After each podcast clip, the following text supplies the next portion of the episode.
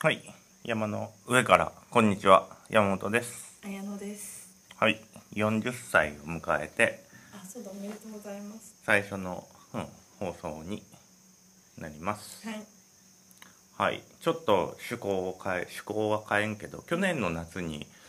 不思議な、夏の不思議な話みたいな話をしたんだけあど、しねまあ今年もちょっと夏は、そういう話をうん、うんうん、そうだね。うん、でまあその不思議な話なんだけどちょっとねあのーなんて言うんだろう私はこう好きな場所って聞かれたら大体近所が好きっていう風にずっと答えるんだけどうん、そうだね。好きな場所は近所ですって言って、でなんかその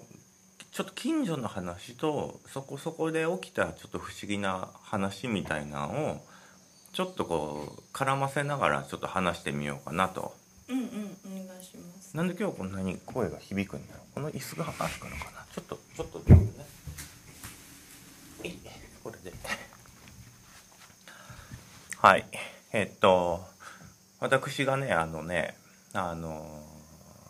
生まれたのがまあ呉っていうところでうん、うん、であのし幼稚園のねあのなんて言うんだろう年長さんぐらいのところ時に引っ越した場所があるんだけど、うんそれが呉のところから山を一本登ってそしたら焼け山っていう地域に行くんだけどそこからさらにこう奥の方まで行ったらあの熊野っていうのがあるんだけどその熊野のちょちょい手前のあの団地に住んどったよねう。ん、でまあその団地はねあの8の字の道路が引いてあって、うん、でそんなに大きくないね多分30軒ぐらい家があって8の字の周りにこう家が取り囲むようにして建ったんよ八の字なんだ。 8の字えー、珍しいね。 8っていうかまあ0に0の道路があって真ん中に1本ちょんって道路があるあ、そういうことや。王に、ま、丸に棒が入ってるってことね。そうそこが道路で、うんその内と外に家がずらーって並んどるぐらいのうんうんうんちっちゃい城回り配通みたいな感じ、うんうん昔お城があったっていう風なうん、うん、周りに建てられたっていう場所なんだけど、うでそこにあの年長さんの時に引っ越してうん、ほんで中3ぐらいの時にね引っ越すそこからまた違うところに引っ越すんだけど、うん、そこの家がね結構ね我が家は崖の上にそびえ立ってるみたいな感じでうん、で台風がね結構思いのほか激しかったらしくて台風の被害っていうかうん風がね、うん、ほんで一応そこにずっと住むっていう予定で家を買ったんだけど、うんこれはもう台この台風じゃと老後まで家が持つかわからんみたいな話になったらようで,、うん、でそれで中3の時に引っ越すけその9年間ぐらいかな10年かな、うんまあそのくらいをそこの場所で過ごすことになるんだけど、でちょっと前にね、あのー夜になんか変な時間に寝て夜起きてで寝れんちょっと夜寝れんなっていう日があったよ、うんうんでその時にその白回りハイツのことをいろいろねあのちょっと考えよったっていうかうん思い出しとったら、うん、あのーなんか団地ってなんかすごい有機体っていうかうん、すごいこうなんて言うんだろうその時々によって住んどる人の年齢も変わるしう、ん、でいろんな人が住んどるじゃんうん、その時々でなんかここの場所で遊んだりうん、今回はこの違うとこに行ったりって言って、なんかそこの人間関係もどんどんどんどん変化していくし、うん自分が遊ぶ人も変わっていくしって言ってうんなんか生き物みたいだなと思ってね、うん、そうそうでまあ不思議な話っていうかねまあちょっとねその白回りハイツの8の字のうんあの周りにはね、うん、まあ半径200メートルぐらいを言うと崖の下には結構ね川が流れとってねうん、河原が芝生の河原があってでそこにあの小川みたいなのがこう流れるんだけど、うん夏場とかはもうそこでこう泳いで遊ぶような場所、うんで貯水池石造りの貯水池があって、でそこも結構トンネルみたいになっとるところを潜ったりしてね、うん、うん、あの魚を取ったりして遊ぶようなスポットでうん。その芝生はあの父親と結構ね空手の訓練みたいなことをして遊ぶような場所だったよ。うんうん、でその脇っちょにあの工事現場のなんか車とかがいっぱいあったような場所があってうんそこ、はあの秘密の基地みたいな感じになってうあのなんていうの崖みたいなところにロープをつけて登って真ん中の土の部分を掘って水晶を取り寄ったよねんうん、でそういう場所があってで白マリハイツの脇っちょにはね水源地って言ってあの地域の貯水っていうか飲料水をうんうん作るような大きい池があったようんそうそう水源地っていうところがでそこの斜面そこにこう入るところに斜面があってすごい急な坂なんだけど、うん雪が降ったらここであのソリをしたりするよねうんで父親があの竹を切ってろうを塗ってスキー板とか作ってくれて、まあ、冬はここで遊んでうんで水源地もまあ魚が 取れるっていうかねブルーギルブラックバスがあるんですけどそこは釣り釣り場にもなるよねうん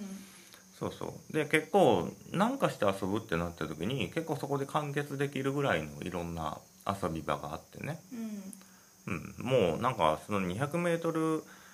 自分が通った道が例えば俯瞰してみてあの色がつくんだったらもうそのところはもう何でもくまなく歩き回ったって感じぐらいのすごいこう遊びの中心っていう感じだったよね。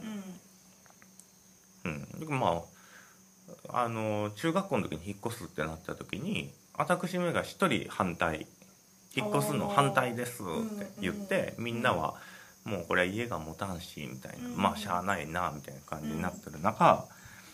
俺はこう反対票を投じたんやうんそうそうここがいいって言って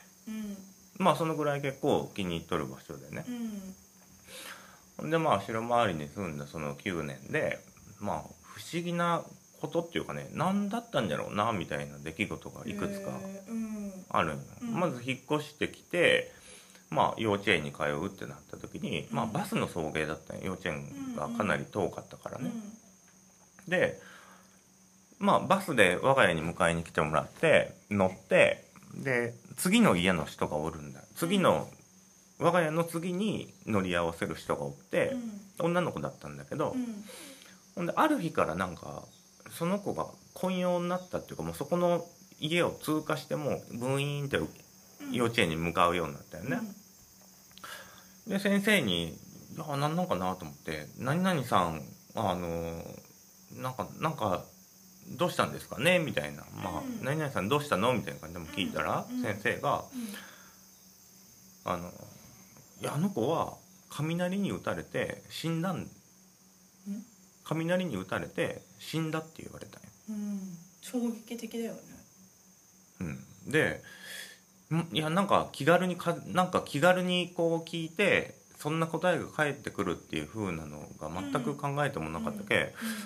ここ多分聞き返しもできてないよ衝撃うんすぎそうてでしょうねうん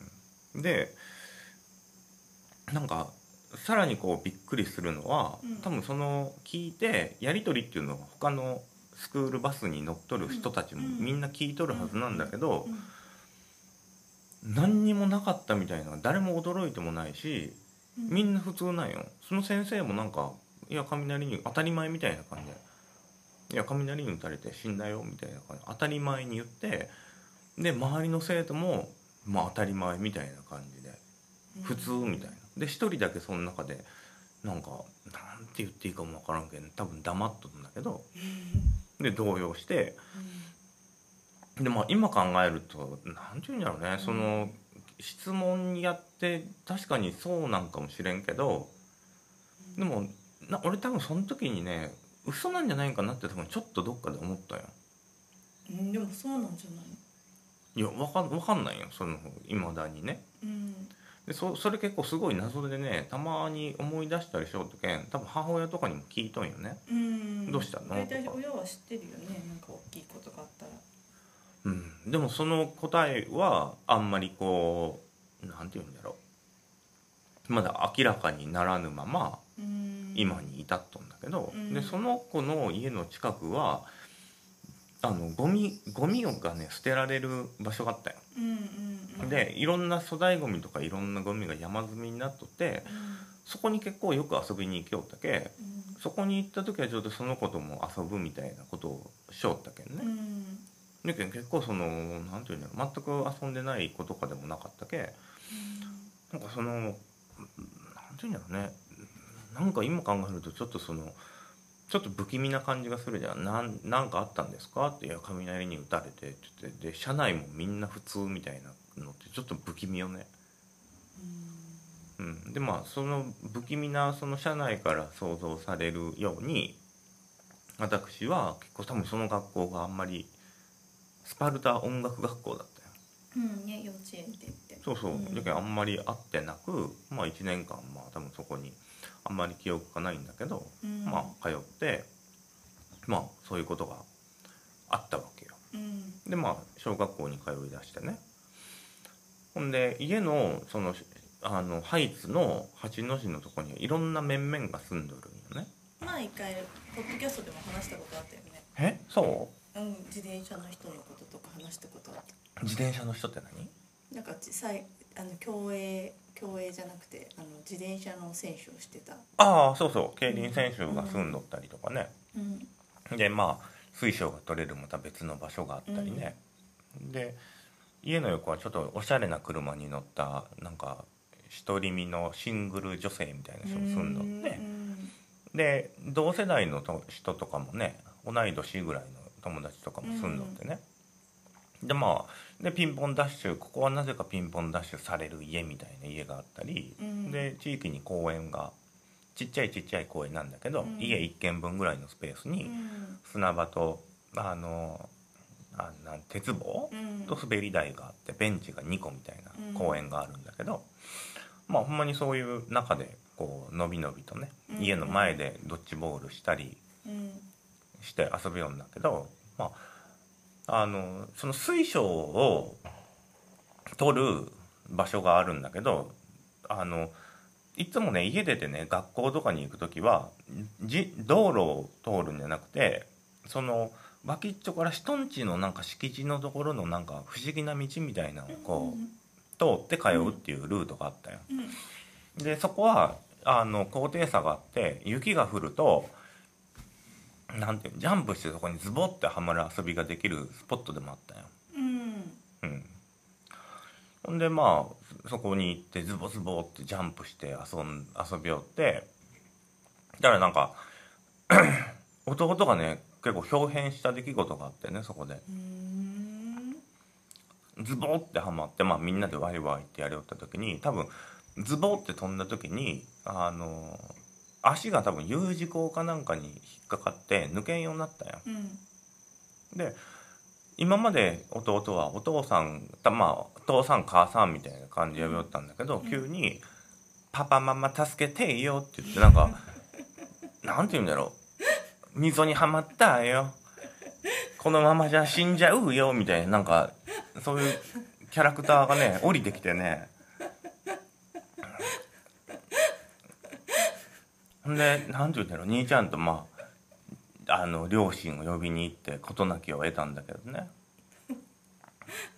そうそう表変したんよなんかそのズボってはまった瞬間に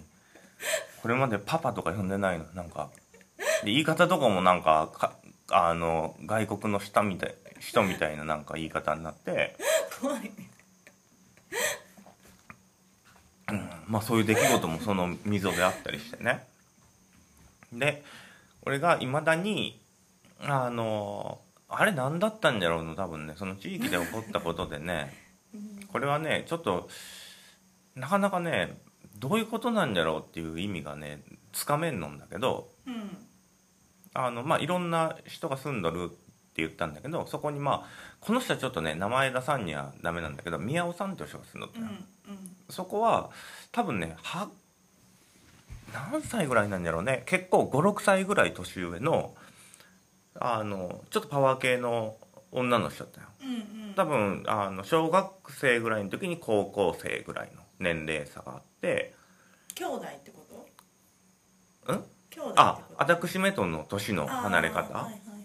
いでその上にもその家の裏にもまた違うそのぐらい年の離れたあの女子が2人住んうんうんでたよ、うんほんである日、まあ、たまにすごい仲いいってわけじゃないんだけど、うんあの犬とか飼っとったりしてね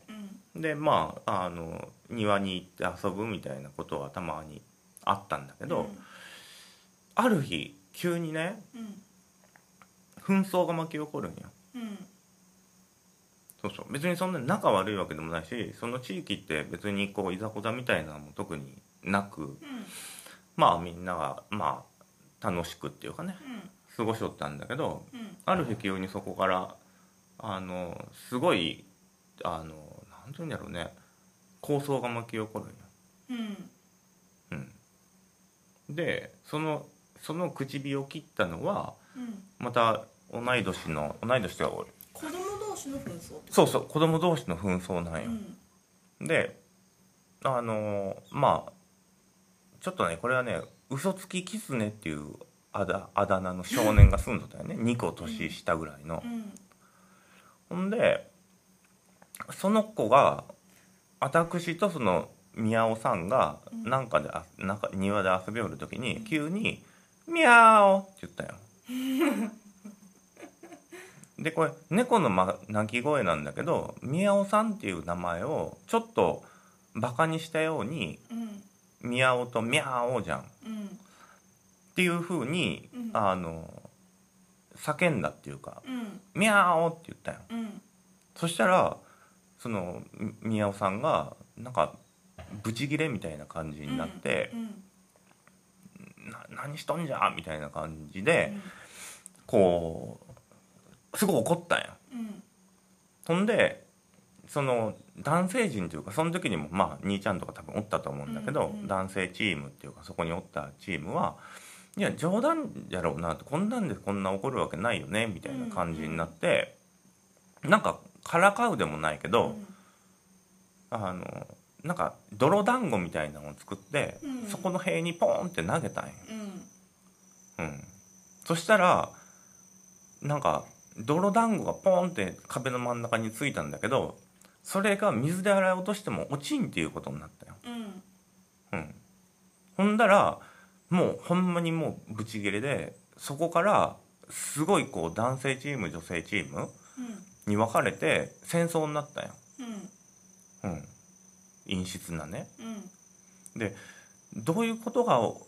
どういうこうなんて言うんだろうね構想があったかみたいなのはうん具体的にね覚えてそこまで詳しく覚えてないんだけど多分家にこう石投げるとか泥団子投げるとかってそういんううんレベルっちゃレベルなんだけどでそれが結構なんて言うんだろうねあってもこう威嚇し合ってなんか攻撃されるみたいなうんちょっとしたあの構想なわけよ。うんで、まあ、すぐに収まるかなみたいな感じで思って事の成り行きを見守っとってもう、ん全く終わる気配がないよそのそのこう、うんうんその憎しみ合いっていうかうん男性チームはなんかもういやこんな「ミャオ」って言っただけでなんかなんでこんな風な事態に転がっていくんかっていうのが分からんみたいな困惑もあるし、うんでふざけて泥団子が落ちんみたいなんでなんかいろんなのが重なってね。うんそうそうでもずーっと続くんよそれでがも7歳ぐらい上の人なんでしょそうそうんそだけど男性チームは多分5人ぐらいおって女性チームは3人ぐらいなうんんよでも年齢がだいぶ離れうたん女子たちなんようんうん女子3人連合対小学生のちびっこ男子うん5人ぐらいの連合なんだけどうんいやもうなんかみんなその時にどうやって考えたのか分からんけどうんあの私はもうなんかもうしんどいってなってきたようんうんこの空気とこの状況となんでこんなことになったんやみたいな感じで思うぐらいなんか重しい空気がこううんうんその白回りハイツに流れたよねでもまあ一日とかでしょ違うよ何週間とかだってあそんなになんだそうでじゃけどもうその時に石ポンで投げてぶつかってゲラゲラって石っていうかだん泥団子をぶつけてゲラゲラってなって多分もうそれが決定的だったんだと思うようんもうじょシャレシャレで投げたんだけど、うこの団子の砂が塀からお水で水とかで洗いよったよねうんそれでも落ちないっていうのがなんかもう決定的になって、なんかもう本格的なこう向こうの人ももうとっちめたるみたいな感じうのんすごい強い意志みたいな感うじんで、でどうやって終わらせられるかっていうのとかもねもうしんどくなるけん考えるんだけど、うんうんこれ私が何かやってこれ終わるもんじゃないなみたいな気配がすごい薄々謝ってもダメだっいやもうなんかねもうそういう次元じゃなんかもう全てが狂っとるみたいな感じだよその最初の冗談なのに急にブチンってなるとか今まで多分そういう人ではないよたのうんでも急にそれでストンってスイッチが入ってうんでしんどいなあこれって思うよってうんそしたらそのその構想は終わりを迎えるんようんそれは結構血生臭い話になるんだけど、うん家におって私が家におったよね、ほんでそしたら伝令伝令みたいな人が走ってきて、やられたとうんうんあの嘘つき狐が頭を石で殴られてあの病院に行ったとうん嘘みたいなでもうすぐ分かるよねもうその抗争が起こってやられたんだっていうのが、うんでなんていうのそれその血が流れておったんようんうん、あとなんかこうすごい悪い後味だけ残して、立場だよねうんでその頭になんか包帯みたいなの巻いてうんであの嘘つき狐くんはやられてその、なんて言うんだろうねその構想のあの始まりと終わりをこう彼がこうなんて言うんだろうえ演出じゃなくてなんてで言うのも普通にはもう戻らないでしもう戻んない戻んないでもあのーまあそこまでせんには終わらんっていうぐらいの感じだったよ、ょうんうん、そういうなんか誰かの血が流れないと終わらないとかなんかどうやって終わらしていいかも多分分かってない、うん、でこれねあのね前に寝れん時にねあの思い出したんだけど、うんそういえばっていう出来事を一個思い出したよこれがうんじゃあちょっと一回切ろ消うえかまなしょうかうんまたじゃあじゃあまた次回に続きます、はーい